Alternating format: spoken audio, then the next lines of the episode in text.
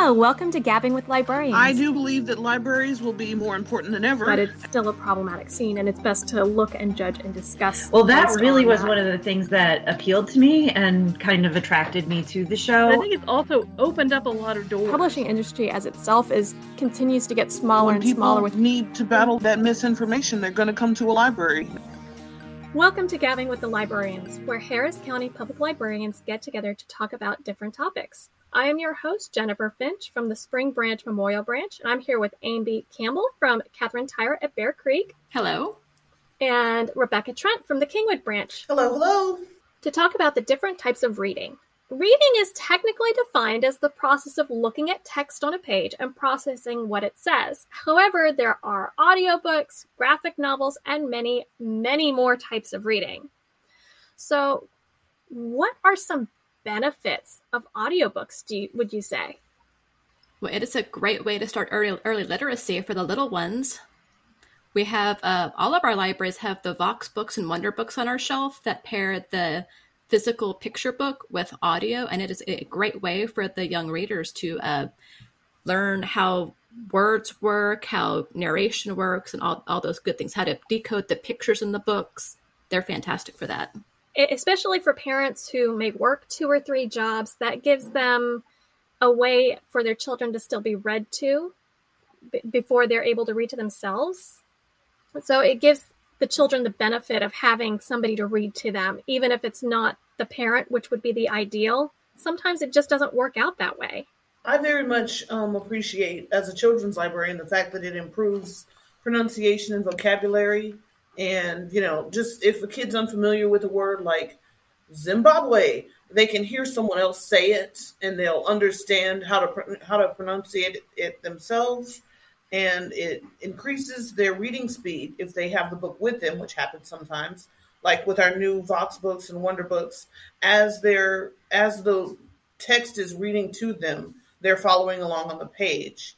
So it increases their reading, their speaking accuracy and their fluency just because they've heard someone else say this new word that's unfamiliar to them. I agree. I love that part of audiobooks. I mean, it helps me with words that um, I may not know how to pronounce. I pronounce it a certain way in my head, and then I hear it, I'm like, oh, so that's how that's pronounced. Like there's um, Celtic mythology, there's the Tuatha De Danann, and it's spelled Tuatha De Danann. So that's how it's in my head. It's it's yeah. it's pronounced so completely differently from what it looks like in English on the page.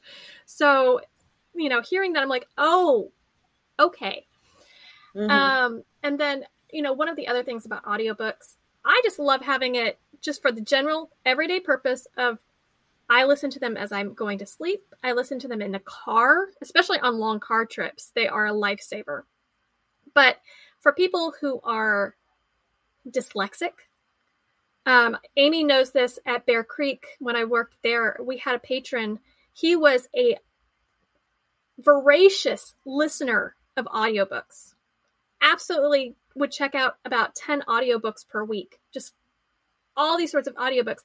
He had dyslexia to the degree that he honestly, it was such a struggle for him to try and read. He could not read a book it was just too much of a struggle. But he loved stories and he loved so he listened to audiobooks like no tomorrow. He was one of our best readers. He read so many books, but it was all through listening to audiobooks.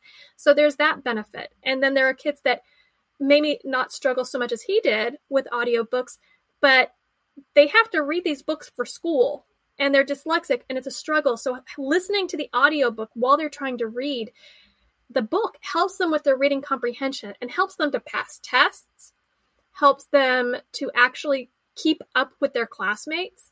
The audiobooks are absolutely necessary for these kids and adults who just like to listen to books, who love stories. Not only that, we also had another patron who was blind and her husband would come and pick up the audiobooks and she would request books. She would use our interlibrary loan to request books that we didn't have on the shelf. And there's also the talking books program through the texas state library where people can access audiobooks and have them sent directly to their home. So the audiobooks are absolutely necessary because braille books are more expensive than audiobooks. Audiobooks are already extremely expensive, but braille books are so hugely expensive and they're large. They take up a lot of space. So it's not practical for, say, us, while we do have some Braille books, we don't have as much space as we would like to be able to keep them on the shelf at each branch. So they're kept at our administrative offices and you have to request to have them. Some of our branches are able to, but like my branch, we just don't have space for the Braille books on our shelves. They're so expensive, we don't have a lot. So you can either get them through the Talking Books program or you can get audiobooks and the audiobooks are just more practical especially for people who lose their sight as adults and maybe don't have time or are having difficulties learning braille. The audiobooks become necessary for them. And honestly sometimes it's just great to have like there's so many parents who are working that just don't have time to sit down and read a physical book. So having an audiobook allows them to read the newest book read a self-help book read a nonfiction book to help with their finances while in the car driving to work. There are all these benefits from listening to audiobooks, and it's still, to me, they're still taking in that information. So why shouldn't it count as reading? Oh, it should totally count as reading just because, like you were saying before with multitasking, other things that you have to do, like at home where you can't sit down with a physical print book, that audiobook can follow you all through the house with whatever you need to do. Or like me, when my commute became an hour to get to work, it's an hour to get to work and an hour to get back home, and it helps with my focus and my attention span to have something to hold on to whenever it's just you know me in traffic or sitting on the highway. You know, uh, an audiobook is very helpful with that, just because it's an interesting story for me, and it you know helps improve my memory because I got to hang on to the little bit of that last chapter right when I get home. And it's happened plenty of times where I've you know been parked in my garage still listening to it and you know somebody will come and peek out and they're like you're still in your car. What's going on? And I'm like this is the best part. Wait wait wait. You know so it happens where audiobooks still bring that entertainment and that interesting story. If it's you know a self-help book like you said or a fiction book that's taking you through the worlds and the characters it's necessary simply because it's a better medium for those who have visual impairments or they they're not at that place of reading a print book. Like you were saying about your voracious reader i'm thankful to have an alternative for them because i hate the thought of somebody coming into a library and not having a book to read. What are we here for right? Exactly. Well on that point you know we have a lot of audiobooks but we also have graphic novels. So do you consider graphic novels equal to regular novels? Yes yes. Uh, what about you, Amy? I would think so too. And to kind of tie this into the audiobooks as well. So print books themselves in the in human history, they're a relatively new thing. So think about historically, um, we have an oral tradition going back thousands of years. Think about like the cave drawings in France. Those are like some of the first graphic novels, like on the cave of the people hunting the wild horses. How how could those not be reading? That was how they read then, and then they they verbally told the stories of those hunts.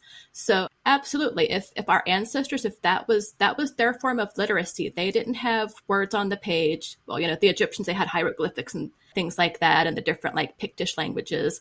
But those pictures and those oral traditions were some of the earliest forms of reading. So they definitely count as reading even today because those those are parts of our history and they're an intrinsic part of how we learn and interact with information. So yes, they're graphic novels and audio are both definitely reading. One of the things I think it's interesting is in the US we are pretty new to the graphic novel game. But in Japan, graphic novels have been pretty much the standard for decades.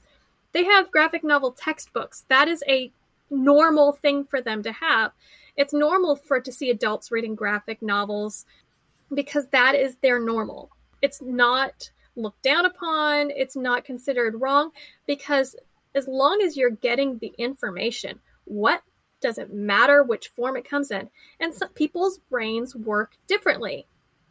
So if you need to see pictures and words in order to understand something, then that format is okay. Let's give them that format. Also, you know, decoding the pictures in a graphic novel, the story is not just told through the words, it is also told through the pictures. So it is allowing your brain, different parts of your brains to work together. That actually works better than just words on a page because it is training different parts of your brain that you need as an adult. Sometimes you need to be able to just observe things. and learn through observing things. By seeing some pictures on a page, you're training those muscles to learn how to observe and decode from observing. Graphic novels are a very, very good process. Now, should they completely replace regular novels? I'm not saying that. If you have a child that is dyslexic but they have clicked with graphic novels, let's give them as many options as you can with the graphic novels and maybe not stress so much about them reading regular novels. Although, if they can click with graphic novels, that's a gateway book also. So if you have a reluctant reader, sometimes the graphic novels is the way to lead them in. So first you get them with graphic novels, then you get them with high action, high dialogue, regular novels that may be technically a a couple grade levels below where they're at, and once they get in there and they start to learn to love reading, mm-hmm. they will naturally push themselves. Because if you push them to read at their grade level before they actually like reading, all that's going to do is make them hate reading and it's going to make it harder for them to learn to read. So, to me, audiobooks, graphic novels, listening to stories, storytellers, microblogging, letting them read different things. Um, let them read the Minecraft books, allowing them to see the different types of reading. That I guess our main point is let them read what they want. let them let them learn to love reading. Sure. And then you can work on the rest. Well, what I love about the parents is they're very clever. They uh, will sometimes have like a, a goal for their children to meet, and then they reward them with maybe more books. So in my case, I've seen a lot of parents say, you can't watch the Harry Potter movies until you finish the Harry Potter books. And then on Beanstack is another bit that they have where the kids read the books and then you know there's little reward systems for different things in beanstack you can get a reward for answering the critical thinking questions about the books or just writing a summary of it and you know Charlotte's Web is about a pig who was afraid, and you know he met a friend, and her, she, her, she was a spider, and her name is Charlotte. They really got a concept of the book. There was something about this book that spoke to them, and they very much appreciated it. What I really love is the series, the graphic novel series that are based on novels. So if a kid is a visual learner and they're all about graphic novels, I challenge them whenever we don't have the graphic novel version of whatever book in the series they're in to read the novel series. So it happened a lot with the Babysitters Club because yes, Babysitters Club is so popular as a graphic novel, but you know I'm working on uh, 90s technology here, so I say, oh, did you like book three, but we don't have book four? Huh, we have the novel book four. Would you like to read that instead? And they're like, mm, yeah, I think I will. Yeah. So while they're waiting for their graphic novel of book four to come in, they can read the print novel that we already have sitting on the shelf. Mm-hmm. So I very much appreciate that. And I was here looking on my phone. There's one novel I saw in the graph, not the graphic novels, in the nonfiction adult section was the Manga Guide to Statistics. Yes. Which is a graphic novel in the math section of nonfiction about statistics. And it's amazing because it's, you know, this goofy uh, student who's trying to figure out how statistics works and she runs into a student from her class and they go throughout the world and look at real life statistics and how the formulas in their class apply to real world activities. And there's one just for all of your favorite math subjects that start out to look very difficult. I very much appreciate the way they categorize that because it's not categorized in the 741s with the graphic novels. It's there in the math section for those who need that visual guide to statistics and that age old question that the kids ask why do I need to learn this? Well, here's statistics in real life. Here's what you need to know. And there's one for geometry and there's one for trigonometry. And it's amazing that somebody thought to reach out to the math crowd and say, I know you think this is difficult, but this is how you can apply these principles in real life. And it brings those formulas off of the page in a visual way to mm-hmm. tell the next generation here's how this is important. And it has a happy ending because the student's like, oh, I get it now. And then, you know, they're like, to be continued in, yeah. you know, geometry or something. And it's it's just great. Yeah. And I do see a lot more of those nonfiction graphic novels. Mostly the really popular ones are that history, hmm. the children's his what is it? Um horrible histories? Oh, um Toxic Tales with Nathan Hale. Yes. Or um what's the other one? The I Survive series. Yes. Yeah, you already know they're very they're, they're very contagious when you start reading those. And I saw that a publisher started giving out Magic Treehouse. Mhm. They started producing the Magic Treehouse graphic novels. You know how long the, the print section of the Magic Treehouse books is? It's like 139 books. Yep. I'm wondering how long they're going to go into the Babysitter Club books because with all the Babysitter Club books and the super specials and the holidays, you know, it's like, oh, that's well over a hundred books as well. Yeah, somebody is gonna they're they're gonna make a nice paycheck out of that because if they commit to it, they're they're gonna have plenty of work to do. Well, and the cool thing about the Babysitters Club books is that they're changing graphic novel artists. Because at first it was Renee Telgemeier. yeah, at first it was Renee Telgemeier or Mayer Meyer, and it's has switched to other artists. So Renee Telgemeier, her uh, single book, her her personal novels took off, so they got her off the Babysitter Club books, and then they got other people doing them, and it's it's a way to introduce new graphic novels. It's giving other graphic novelists a start. So I I find that really cool that they're doing that. It reminds me of the Jimmy Kids books and the regular novels books where they have the different authors that are really writing the books. but then like Chris Grab- Grabenstein got started with that and now he's got his own series. Mm-hmm. And he's gotten really big. And it's happened a few times in the adult section with different authors that they they ghost write or not really ghost write their name is on the book and then if somebody likes those like somebody who's writing in tom clancy style uh, and so they're part of like the rainbow six series or something and of course tom clancy passed away a few years ago Mhm.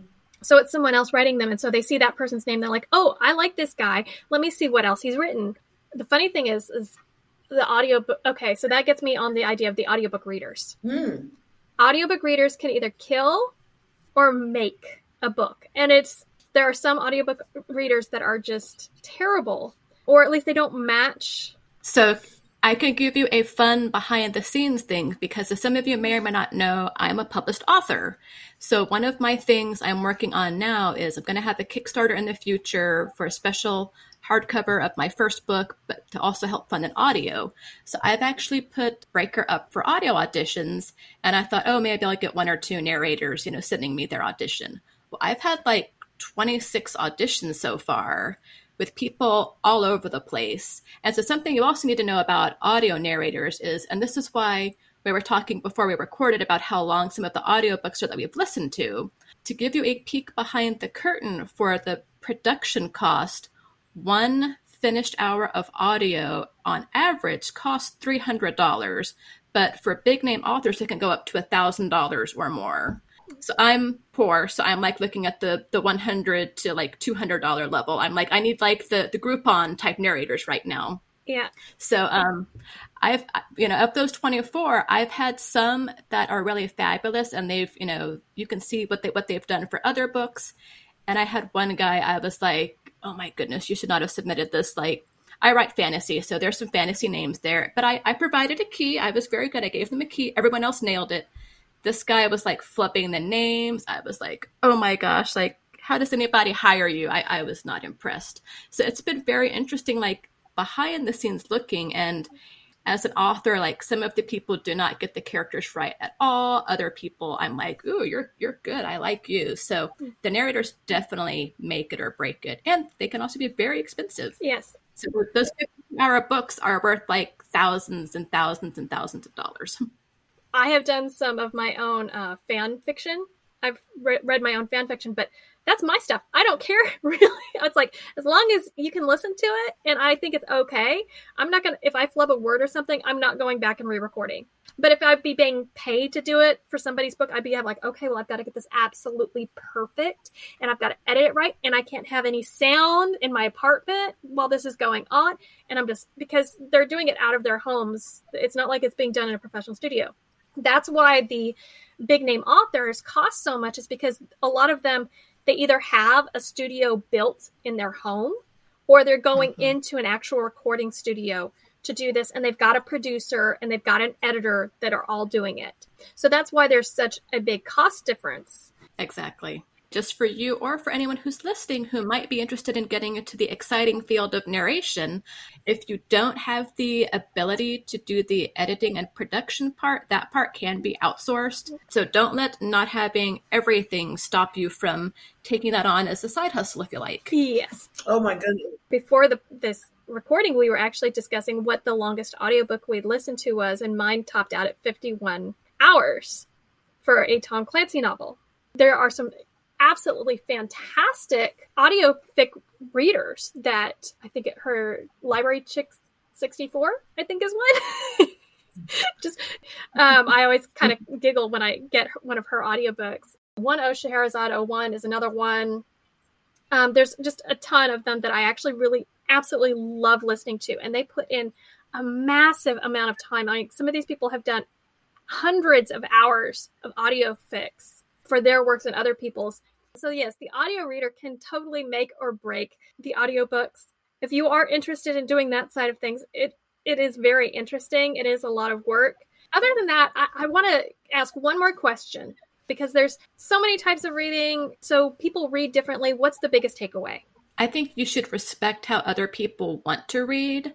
Like, for example, my almost eight year old, he's still, he's not the voracious reader that I was at that age, but he's feeling inspired to learn to read because he wants to play Minecraft.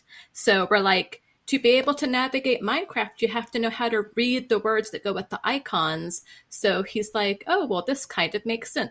As a parent, I'm okay if his sole motivation for reading is to learn how to read Minecraft because that'll that might be like the gateway drug. And he, he loves being read too, which is another form of literacy that's kind of like audiobooks. I am all for any type of reading. Well, I thank you, Amy, for that. Thank you for joining us today for Gabbing with the Librarians. Thank you, Amy and Rebecca, for being here today. If you would like to join the conversation, email podcast at hcpl.net. Next month, we will be discussing all things Marvel.